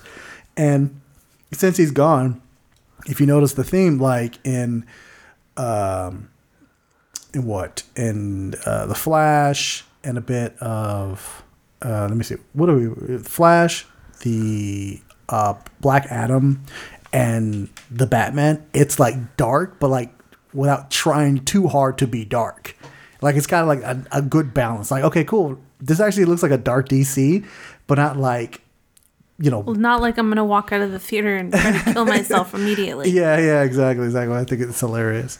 Um, there was some CW stuff, but Kelsey and I we're not really CW fans so much, so we're just gonna skip over that. I know Um, they have video game stuff, but I think you might be more interested in that than me. Okay, so before we get to the video games, there were a couple things. One, we get a look of Lucifer and the Sandman uh, TV show, Oh yeah, uh, who is played by uh, Gwendol Gwendolyn Christie. Um, we got a better shot of her, which I yeah, Gwendolyn. yeah. So I'm, I'm digging that. Doom Patrol, the last four episodes of season three. I still have not finished season two. I really need to get back on that show because that show was great. It was, and also like I'm, I got so excited when I saw the trailer for the last four Oh, episodes. really? Because I'm like, it, it didn't skip a beat. It's the same show. Yes. Uh, so they did that. There was a trailer of this movie, this anime movie. Oh, Catwoman Hunted. Okay, so there's this anime movie called Catwoman Hunted where she's working alongside uh, uh, Batgirl or Batwoman. It it's very like Japanese anime kind of style, like that kind of cutesy kind of thing. It kind of reminds me of this anime called Lupin the Third, but just like updated. Uh, so it, it doesn't look too bad. I didn't know they were still making Pennyworth. I I remember when we were at the Because- San Diego Comic Con Yeah, and they're the- like, oh, this is a new show. I'm like, oh, that looks kind of interesting. Uh, and then I never fucking watched it and I never heard anything about it again. Yeah, because it was on it was on the channel uh, Epix. I Yeah. remember I remember our buddy James. I think he like interviewed some of the cast. yeah, and he got a screener for it. Yeah, yeah. Apparently, it's moving to HBO Max. I guess it's gotten that popular now. I'm almost tempted to start watching it now. uh, so they did that, and um, the video games. Okay, here we go. Suicide Squad kill the Justice League. Totally. look- First of all, Wait, wait, wait. First of all, sorry. Hmm. Why is Sweet Tooth a DC? Oh, because Sweet Tooth is part of WB. Sweet Tooth is a Vertigo comic, which is under the umbrella of DC Comics, which is under the umbrella that is WB. No, So that's why you saw Sweet Tooth. it still shouldn't be in this at all. Oh yeah, so the Suicide Squad killed the Justice League. Okay, one, the trailer looks cool. I really dig the trailer, right? But they still haven't shown gameplay, and I'm that's making me a bit worried because that means they haven't They it- haven't flushed it out yet. they haven't flushed it out, but I'm really interested because in the in the in the game you you it's from my understanding it's four people in a group. You play you can play Harley Quinn, either Deadshot, Captain Boomerang, or King Shark. And how the story goes from from what I'm seeing is that the Justice League have been infected. It looks by somebody, maybe Brainiac, and Amanda Waller like brings the brings Task Force Task Force X in to kill the Justice League. So Oh, and it's by the same people that have done the Batman Arkham games. And those games are fucking great. okay. So, like I said, I'm still holding like high hopes to that movie. Or um, video game, sorry. And then the one thing that I flipped the fuck out on. Fucking Young Justice season 4, which is titled Phantoms. I thought it was DC League of Super Pets. Yeah, totally. I love Young Justice. I fucking love this animated show. It is so fucking great. I was stoked when they came out with a season three called Outsiders. Great fucking season, right? And then I was like, oh shit, I forgot. Like, there's another Justice, uh, Young Justice, right? Hmm. Um, and then like the next day, they had like two episodes already uploaded on HBO Max, and I was like, oh my god, I'm gonna watch this. I'm so gonna watch this. Problem was, it's been two years since I watched Outsiders. So when I re- when I started watching the new season, Phantoms, I was like, I don't, don't remember. remember, I don't remember any of this. Who's this? Who's that? How they come on and everything like that. So I was gonna rewatch it, and then I started rewatching it the the third season, and I got maybe like halfway into the first episode, and I was like, "All right, now I remember. Never mind, I'm good." and I and I jumped into like the fourth season. Um, but they only like I said they only dropped like two. Oh, they dropped two episodes. Every episode comes out uh once a week on Thursday. Yeah. So totally looking forward to that. Um, anything else you want to add to the what happened with the DC Fandome? The only thing I will say Mhm. is that it seems like DC is trying to learn its lesson. Yes, And mhm. I'm actually fucking excited about some of the shit that they, they got going on. yeah, Or yeah. at least mildly optimistic, as opposed to like doom and gloom. I fucking hate this company. And it's it is funny because yeah, you have like this hatred for DC, even And though it's not like I don't like their content. Mhm. I just don't like what the fuck they were doing the last five, ten years. Yeah, and it's just it's justifiable. It's justifiable. I'm I'm actually And I think WB fucked it up. That's what it is. Yeah, because they didn't know like what the fuck they were doing. They were like, Marvel's doing it. We gotta we gotta do that. You know, we gotta make sure how that works out. From my understanding, um, Zack Snyder's not involved in any of the stuff, and probably like uh, what's his name? I think it's Geoff Johns uh, who was one of the producers. I don't think he, he's really involved either. Hmm. So it looks like they they maybe they got new blood. Maybe there's like let's just try a different way now, please, Yeah. because we're bleeding money. And yeah, yeah. So I feel like I have more optimism. You know, not positivity. I'm not going to poison myself.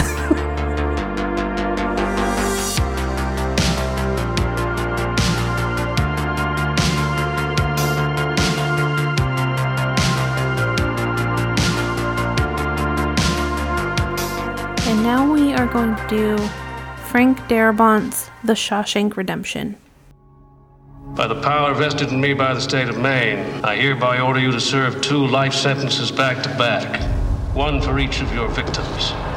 So be it.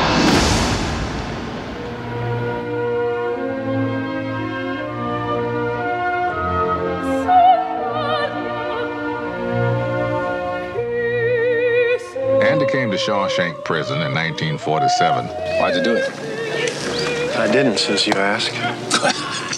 you can fit right in. I must admit, I didn't think much of Andy first time I laid eyes on him. He had a quiet way about him, a walk and a talk that just wasn't normal around here.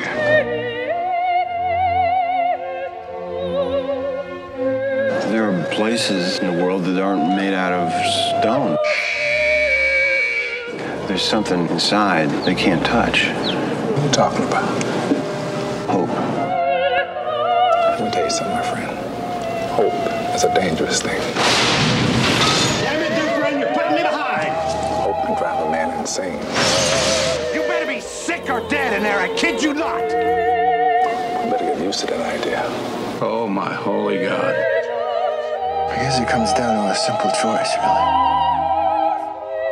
Busy living, or get busy dying.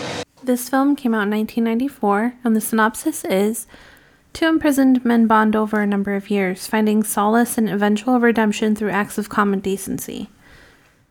Directed by Frank Darabont, written by Stephen King, which is the novel, of course, and the screenplay was written by Frank Darabont. It stars Tim Robbins, Morgan Freeman, Bob Gunton, William Sadler, Clancy Brown, Gil Bellows, Mark Rolston, and James Whitmore.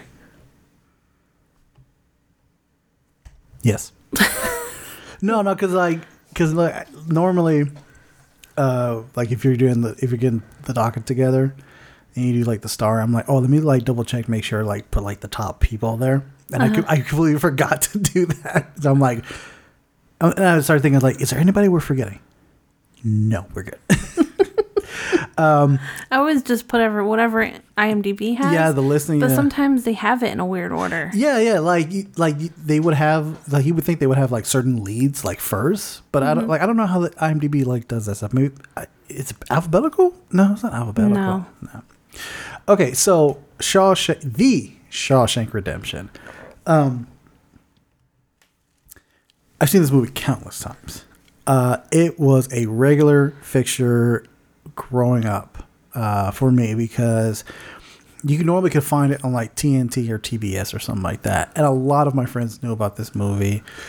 Um, and that's the funny thing. Not when it first came out in '94. It was more of a regular fixture on on uh, like cable television or HBO or like whatever, right? Mhm. Um, matter of fact, like I have like there's so many like quotable lines in this movie, right? So many like great like interactions with these characters and stuff like that. Um, so I was thoroughly excited when I finally got to show Kelsey this movie. I believe we were gonna do it in one episode. We were gonna do this for like another movie, and you had told your dad about it. Like, oh, I'm gonna watch this movie. What did your dad say? He's like, "Oh, that's a good movie," and, I'm like, "My dad doesn't really watch movies. Exactly. He's like a science nerd." Yeah, and there and uh, there was a kid that uh, when I was in high school in my algebra class, he was like this cholo kid and everything, and we were talking about Shawshank Redemption, and he was like, "Yo, that's a good movie, dog." um, yeah, but it doesn't matter what I think. What matters is uh, what did Kelsey think of this movie? I really liked it. Good, because if you didn't, if, if it's if if it's anything short of I love it, dead to me. Well, I just said I really liked it. Like I said, dead to me. what did you like about this? Um, I really think it was a good choice to put Morgan Freeman in that role. Oh, okay, okay. And also, Tim Robbins is really good too. Like, Mhm. he plays that character so well because, The Andy Andy character, right? yeah, the Andy Dufresne, Mhm. he, that, the Andy Dufresne is so, he's not really like naive, Mhm. but in a way, like, like even though he knows he's innocent, he's not like a baby. It's really weird. Like, it's, I think it's really hard to act that character out in a way that's believable and Mhm. also maintains a, their level of respect. Yeah. Um, but he does it really well. Um, okay, so in terms of casting, okay, uh, this is from IMDb: Clint Eastwood, Harrison Ford, Paul Newman, Jack, uh, Gene Hackman, Robert Redford, and Robert Duvall were all considered for the role of Red. Um, because the character Red is supposed to be like this middle-aged white Irishman with gray red, uh, graying red hair. Um, but IMDb says, uh, however, Frank Darabont always had Morgan Freeman in mind for the role because of his uh, authoritative presence, demeanor, and deep voice. Um, and also, Charlie Sheen wanted wanted to play the role of Red. Uh, Fuck that guy. I know. Uh, supposedly, Sidney Poitier turned it down because he didn't want to play like a, a convict. Sidney Poit- uh, Poitier. Yeah, Cindy Poitier. Uh, in terms of Andy, Andy Dufresne, uh, Jeff Bridges, Tom Hanks, Kevin Costner, Tom Cruise, Matthew Broderick, Nicolas Cage, Johnny Depp, and Charlie Sheen as well. Um, apparently, Hank turned it down. Tom Hanks turned it down because he was doing Forrest Gump, which is understandable. Forrest Gump, great fucking movie. Great. No, he would have done great in this too. Yeah. Uh, Costner, he was stuck with Waterworld. Not a great movie. I didn't see that movie, but I just know how bad it is. Look, my mom doesn't like movies when they're good. Uh, But the way she talked about Waterworld one time Mhm. with like this level of hate that I have for things. Oh, wow. That I was like, oh shit, this must be a really bad movie. would you be surprised that I've actually never seen that movie? Oh, we should watch it together. I know. We should do it for a variety time. We should. Just as a joke. Like, don't pair it with anything. We'll just fucking talk about it. Yeah, I've actually have never watched Waterworld because, I, like, I'm, I'm not a huge Kevin Costner fan, so I, I like I don't give two shits to watch that movie. Uh-huh. Um, He's I- one of the names that I get mixed up with everybody else. who Kevin Costner with who? Um, Wait, do you think? Let me see. You got Kevin Costner mixed up with somebody. The guy from uh, Mr. Robot. Oh, Christian Slater. Uh, yeah, I get them two confused. And someone else who plays like cowboys sometimes. Clint Eastwood. No, Robert Duvall. no. Kevin Costner. um, okay, so we'll we'll go we'll go into more of the casting because there's there's actually a lot more casting stuff that we could talk about. But I, I want to get Kelsey's insight on on her on the acting, like the I- performance. I, actually think you should talk about the thumbnail. Oh. Do you want to tell that story? No, you tell it. Okay, um, a little bit behind the scenes uh, work for the Reel Appeal podcast. Uh, Kelsey, I, I used to do the thumbnails for the for the for each episode, but Kelsey figured out a way better like look for the thumbnails. That's why, like, if you've been following the show for a while, you'll see like the significant difference. Um, but most of the time, like when the way how Kelsey and I work is she doesn't she doesn't exactly know everything that needs to be known to like really to, to know exactly what movie it is because sometimes you can google something and it'll say like let's say for example let's say like shawshank and you'll be like and someone who's never seen it will just see shawshank and be like okay that's it i'm gonna take that picture apply it to this whatever right Uh-huh. she put the whole thing I together watched the movie first. oh that's right you did watch the movie first that makes it worse. Oh yeah, you're right. You're right. So Kelsey did watch the movie first, right? So she at least had some frame of reference of like who to look out for. She she gets the, she gets the thumbnail together. She sends me the picture, you know, for like final approval or to like make sure I have it. And I'm like, wait a minute, what the fuck? And it's not it's not Tim Robbins. It's not uh it's not Tim Robbins. It's not uh, Mark Rolston at all. It's like from the stage play, The Shawshank Redemption. I was like, you need to fix that. Like, I get it, but you need to fix that. No, what was the thing you told me? Oh. I was like, Kelsey, you have like this little bit of a black inside. No, like, what No, you said you're one of the good ones. Oh, you're one of the good ones, and you're Kelsey was like, "Why?" And was like, "Cause like how black people, cause like black people say this thing that all white people look the same, and that's you thought they all look the same." they all do fucking look the same. Um, okay, so so back to where we're at. What did you think of the, the performance? I know you uh, you went a little bit in detail with uh, Tim Robbins' character, right? yeah. Um, I liked all of the acting in it. I don't really have Mhm. any issues. Mhm. Um, like I like that they had a little team of like group of friends or whatever. The little clique and everything. Yeah. Yeah. And I did get especially close to the old guy. Oh, Brooks. Yeah. Okay, why why'd you get close to that character? Because he was so fucking pure. Like, I don't know what he did, hmm but he was all like, Like, oh, like that sweet old man. Like, yeah, like oh. I, I just love my fucking library. Mhm. Like, this is my life right now. This is what I do. I want to Mhm. bring joy to the rest of the people here.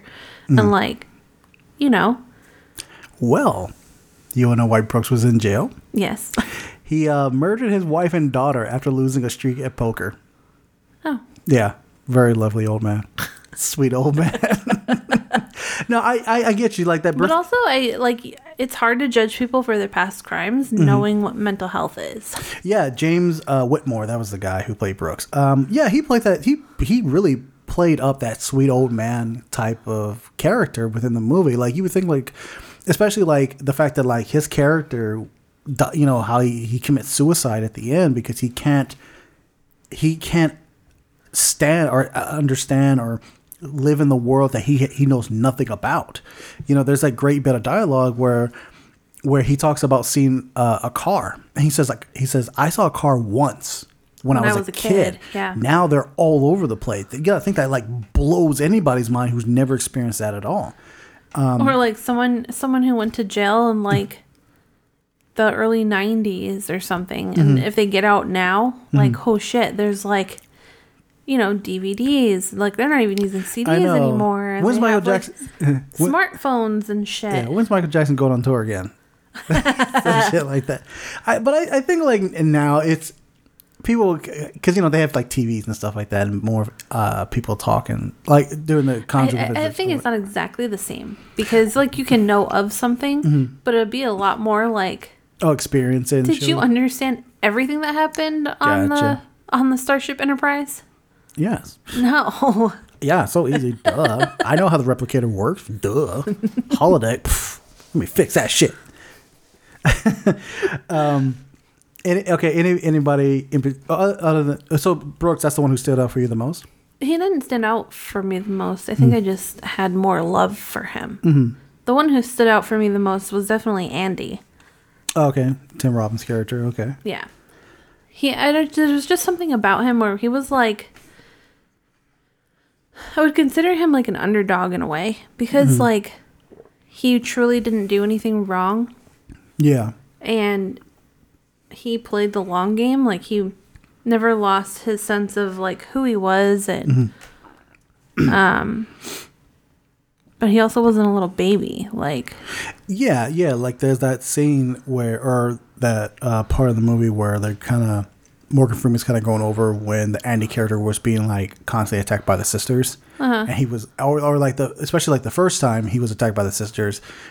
Morgan Freeman's uh, Red had said like he never said anything, like he never said who it was and shit like that. You Mhm. know, because it's like it's like Andy walked in into Shawshank and was like, "All right, I know what to do or how to act." You Mhm. know, because I want to try to get through this, or you know, without causing like a ruckus or anything like that. right Um, what did you think of uh, Darabont's uh, Frank Darabont's writing? the I mean how do you how do you what's the word? Write a script. Yeah, how do you write a script? No. how do you judge such greatness? by I don't know, by looking at it, I guess. No, you don't. You Okay. just accept it for being the beautiful thing it is. Did you know he wrote the script in eight weeks? It's probably a good thing. That is that is fucking talent right there. Because normally, ideally, like when you write a script, um, you want at least two months on it to like really flesh out the shit. Uh huh. Maybe even longer. Maybe like three months. You know, so there are Eight people. weeks is two months. I know that's why I said three months. but we're, going right back to the 90 I days thing. like there are people who take years, years to write a script. I think uh, like Jordan Peele's Get Out. Jordan Peele worked on that script for like ten years. Uh-huh. Uh, and I think either Inception or Dunkirk, Christopher Nolan took years to work on that script as well.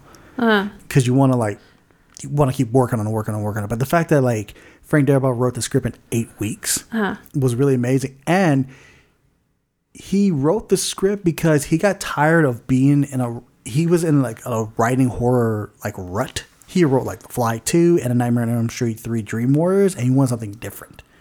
So I don't fu- even know what those fucking are. they're bad movies. Yeah. Let's just say they're well except for, except for Dream Warriors. It's, it's a bad good kind of thing. That was my back. I thought that was the chair. Holy shit. No, that was the chair, but the owl was because of my back. Mm-hmm, mm-hmm, mm. Stop hurting. It was right on my spine that time. Stop hurting. I can't help it. All right, keep hurting. then. It's like that Johnny Cash song. First of all, Johnny Cash sang it. It's Nine Inch Nails song. Get your shit straight. No, I know that. Oh, so you, you purposely said that then? Yeah. Whatever. Anyway, a little bit more casting info. Um, the character of Fat Ass, the guy who like gets beaten to death by the prison guard. Uh John Farrell auditioned for that role. he said that like he he said it was one of his worst auditions, and that audition encouraged him to lose weight. Jesus Christ. um, Well, like, dude, it's in the name. Fat ass. I know, right? So the character Tommy, the like the rockabilly type guy, originally intended for Brad Pitt, but he was uh doing interview with the vampire. Love that movie. Interview with the vampire. Yeah. That's a good movie. I really enjoyed that movie. That was my favorite movie for a while. This casting news or casting info actually blew my mind. Boggs, the leader of the sisters, Uh huh. James Gandolfini auditioned for the role and turned it down. Oh my god. Can you imagine that role by James Gandolfini? I'd be like, ugh. um, so uh, so that going off of Frank Darabont, what did you think of his directing for this uh, for this movie? I think his directing was good. I was not confused by the story. Mhm. He chose um, colors. Like colors are really interesting in this film because Mhm. usually when you make like a prison story. Everything's kind of grayed out or brownish or whatever. Mhm. But he actually used actual color. Like, Yeah, like there is like a bit of a mute colors, especially like within the prison walls or like uh like in the outside area. But like like for example, like the the the the warden's office is a bit more like lit up. Mhm. Um and then the when they're doing tarring of the roof, Yeah, yeah, exactly. like the blue of their jumpsuits are bluer. yeah, or like that scene where uh, he gets all those books and he gets those records too. Mhm. Um, there seems like there's a bit more color and like life, which call which really calls for that scene because that's like the part where he like really is like lively. Yeah. with that. Um, so Stephen King liked the Frank Darabont's adaptation of it so much that uh, this is considered like his favorite adaptation of, of all of his work. Um, he does have one criticism. He says like the scene where like Andy like tunnels through in the it, through through he tunnels through like the shit pipe that he was he thought was too cartoony. He was like Wile E. Coyote. it's it kind of makes sense. Yeah. Um. Oh, I'm a, I'm trying to burst that bubble for your love for uh, Andy Dufresne. Uh, apparently, okay. So you know about Stephen King and his thing for like connected universe, right? Mhm. Like every one of his books has something to mention from a previous book or some character. Yeah. So apparently, in this one, Andy Dufresne has a cameo in the book Apt Pupil, where Andy handled the investments of Nazis in hiding. Okay. That's definitely not cartoonish. No, not at all. Not at all. Um, so here's the thing. I didn't know this until like doing my research for this movie. Apparently, this movie was a box office failure. Really? Yeah, out of a budget of of twenty five million dollars on the opening weekend, it only made seven hundred and twenty seven thousand dollars. Oh shit. I know, right?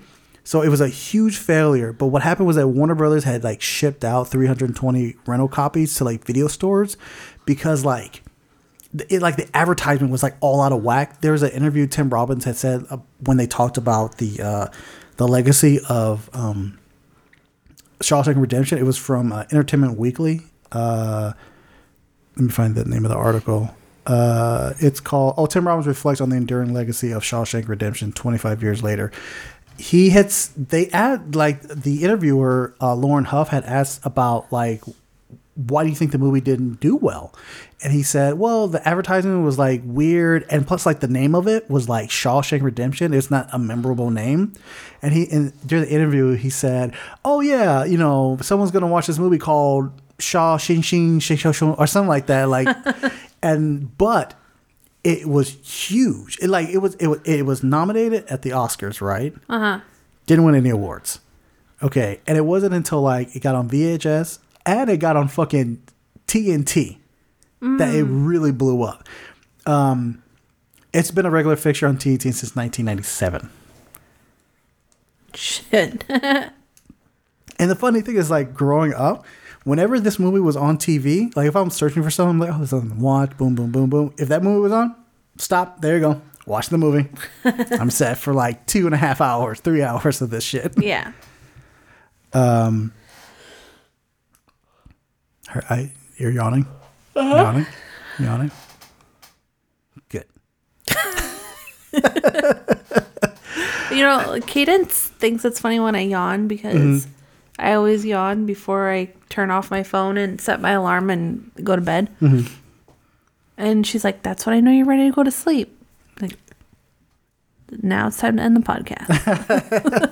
Well, hold on. Let me drop a couple more facts into this. So, okay, so the book, so the novella is called Rita Hayworth and the Shawshank Redemption, right? Frank Darabont wanted to take out Rita Hayworth out of the title because he didn't want it to be confused for a biopic. However, that didn't stop people from fucking trying to audition for this role, for actresses and models to audition for the role of Rita Hayworth. He what happened was that um he, there's there's a bit of info. During casting darabont received a phone call from an agent who represented a supermodel who swore the script was the best she had ever read and would be perfect for the non-existent role oh my god. and I think in the movie there's like two like two or three females, like talking females in this in this movie. Yeah. Yeah. Yeah. I can't remember any of them. Uh, his wife, Andy's wife, Oh, yeah. the bag lady, uh, with the brook with brook, where she's like, "Oh, can you make sure he double bags this?" Oh, yeah. And I think the person who like shows Brooks the door, like to get inside his his uh, halfway home. Oh, yeah. I think that's about it. Um. So The supermodel would have been great in the grocery store. Yeah, I know, right?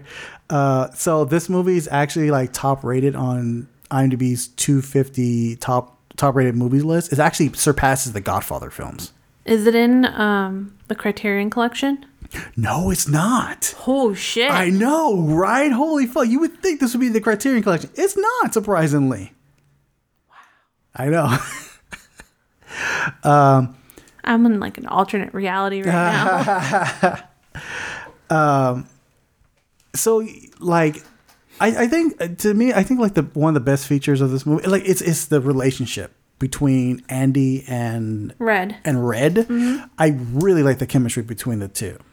Um, it's a very like very like love story, but without it being sexual.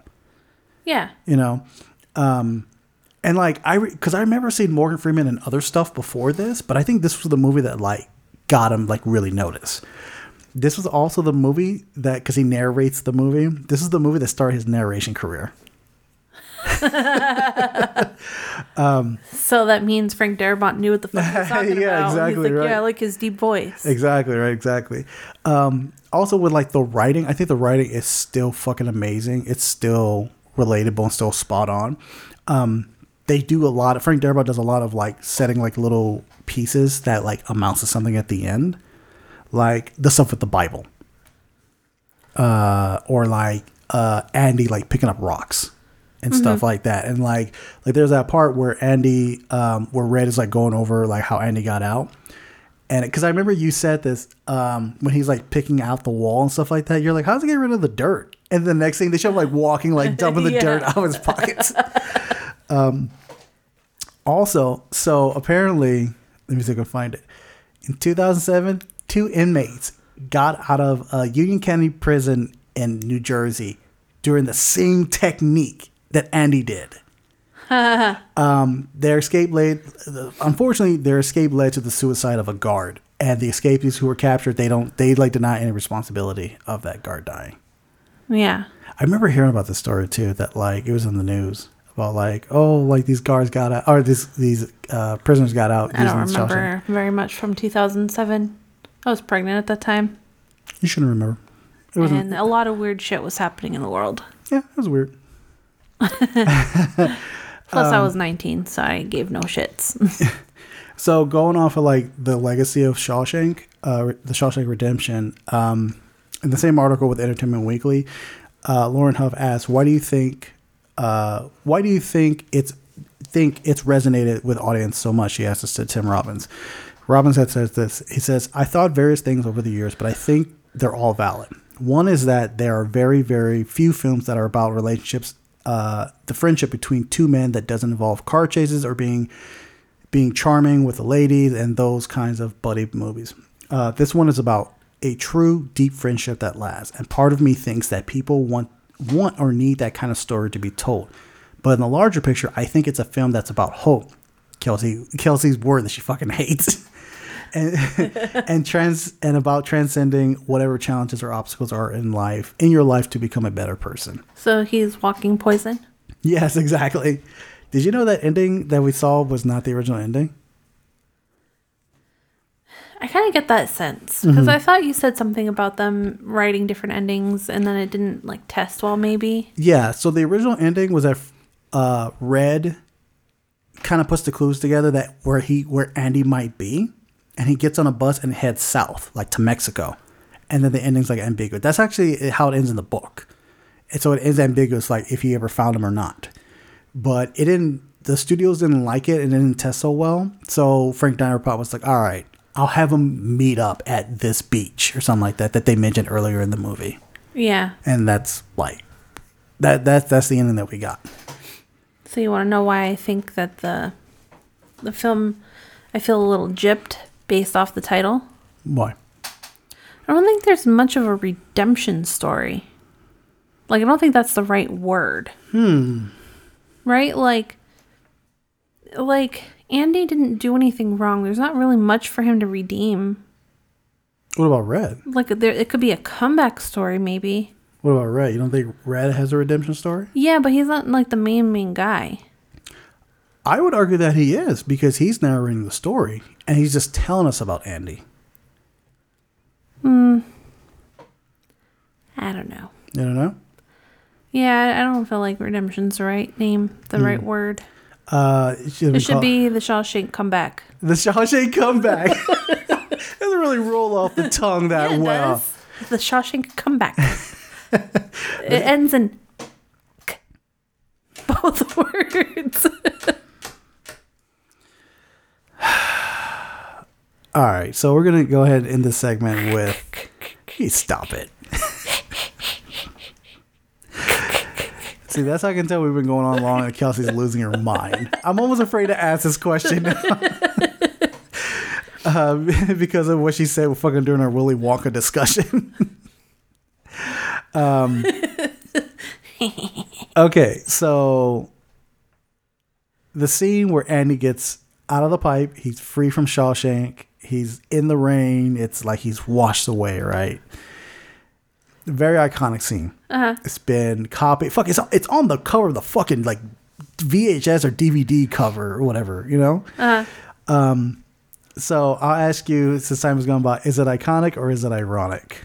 I think it's ironic. Oh fuck! Why? All right. It doesn't really take away from the film, so it's not like so stupid that I'm like it really warrants Mhm. me talking about it except you asked. Fuck. Right? Am I gonna regret this?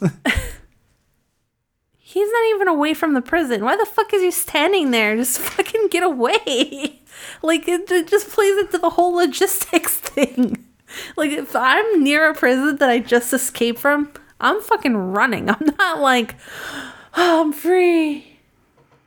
Cause the next thing you know, like there she is. Fucking get her.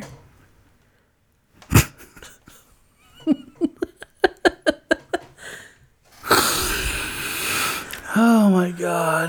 I still think it's iconic, but whatever.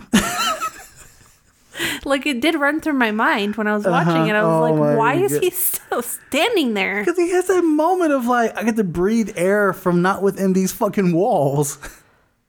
Yeah, but you could do that when you're not in danger of being caught. You know? You like, like, breathe the freedom later. Just run, run, run. It's like, look, it's like the time when my older daughter went to the hospital Mhm. and I was all business, right? I was awake for Mhm. 40 hours. Okay. And finally, when everything was said and done, Mm-hmm. I had my breakdown because the doctor finally asked me, How are you doing? And I started to cry. Like, why did you, why'd you do it in the hospital? You should have just left and did it somewhere else. you were, you were still in the hospital. I didn't have a breakdown while she was, you know, like being checked out by the doctors or traveling in the ambulance, or not even when my car broke down when I was on my way Mhm. driving two hours to the, go to the fucking hospital that she went to. No, I waited till everything was all settled. So he should have waited. He should have held his breath the whole fucking time Oh my god. for two hours until, you know, he would have survived, definitely. Anyway, I think it's still iconic. it's it symbolizes freedom, washed rain, washed away by the water rain, blah blah blah, whatever. Sucker. Sucker fuck. fuck me for having hope. You know what I say about that? um, all right, I think I think we're done with this. um, we'd like to thank everybody for joining us for this week's show. Uh, we like to Hopefully, you don't regret it. we especially like to thank thank the folks at Your Entertainment Corner for hosting this podcast on their website.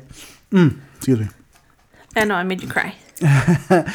uh, you can find all your uh, film, film and TV news and reviews at yourentertainmentcorner.com, where Kelsey writes as well. Uh, you can find this podcast on other on all other podcast catchers. We're all over the place. you can't even think straight. I know, talk. right? um, so next week's episode, uh, we're really looking forward to this movie. Like, fuck, so stoked about this. Um, next week, we're going to be reviewing uh, Denis Villeneuve's uh, Dune, which uh, will be in theaters October 22nd or or, or oh not or and will be streaming on HBO Max. Um, we're gonna check it out in theaters, right? Yes. Yeah, we're Kelsey and I are gonna check it out in theaters. We kind of made the decision like we're gonna do it anyway because it's supposed to be like this big spectacle, like watching it on the big screen. So we're gonna go ahead and do that. If you don't feel safe, go ahead check it out on HBO Max, and then uh, join us for next week's show. Um, with that, we're gonna do our geriatric cinematic, which is 1984's Dune, directed by David Lynch. I'll just go ahead and say I've never seen this. This is at a time where I wasn't like a huge David Lynch fan, and Mhm. Dune 1984 has been considered was considered a travesty. Now it's being considered a like masterpiece. Uh huh. It's like that song that you hear and you hate it the first time you hear Mhm. it. Then you kind of like it the second time. By the third time you hear it, you're like, I fucking love this song. I know, yeah, It's yeah. like that. So we're gonna be coming in it like fresh. Like let's see if it like if it amounts to all that shit. So both directors' names are David. No, uh, no, Dennis. I Oh, David? Dennis. Yeah, Dennis. Dennis Villeneuve and David Lynch. Fine, that killed my joke. Ha ha ha ha ha. Good. I killed your joke like you killed hope. Ha ha. um, Look at you, soft rhyming like a white person. I, ugh, shut up. Don't do that. uh, I'll tell myself that. okay, so, oh yeah, and the topic for that episode will be New Spice versus Old Spice. Spice what? Girls. Spice Girls. If you want to be my Spice Girl. No, if you want to be my lover. I was trying to make like a Dune reference, but I couldn't. If you want some of this spice, psh, I don't know, whatever. so we're going to bid you guys adieu. If you want sand in all your crevices.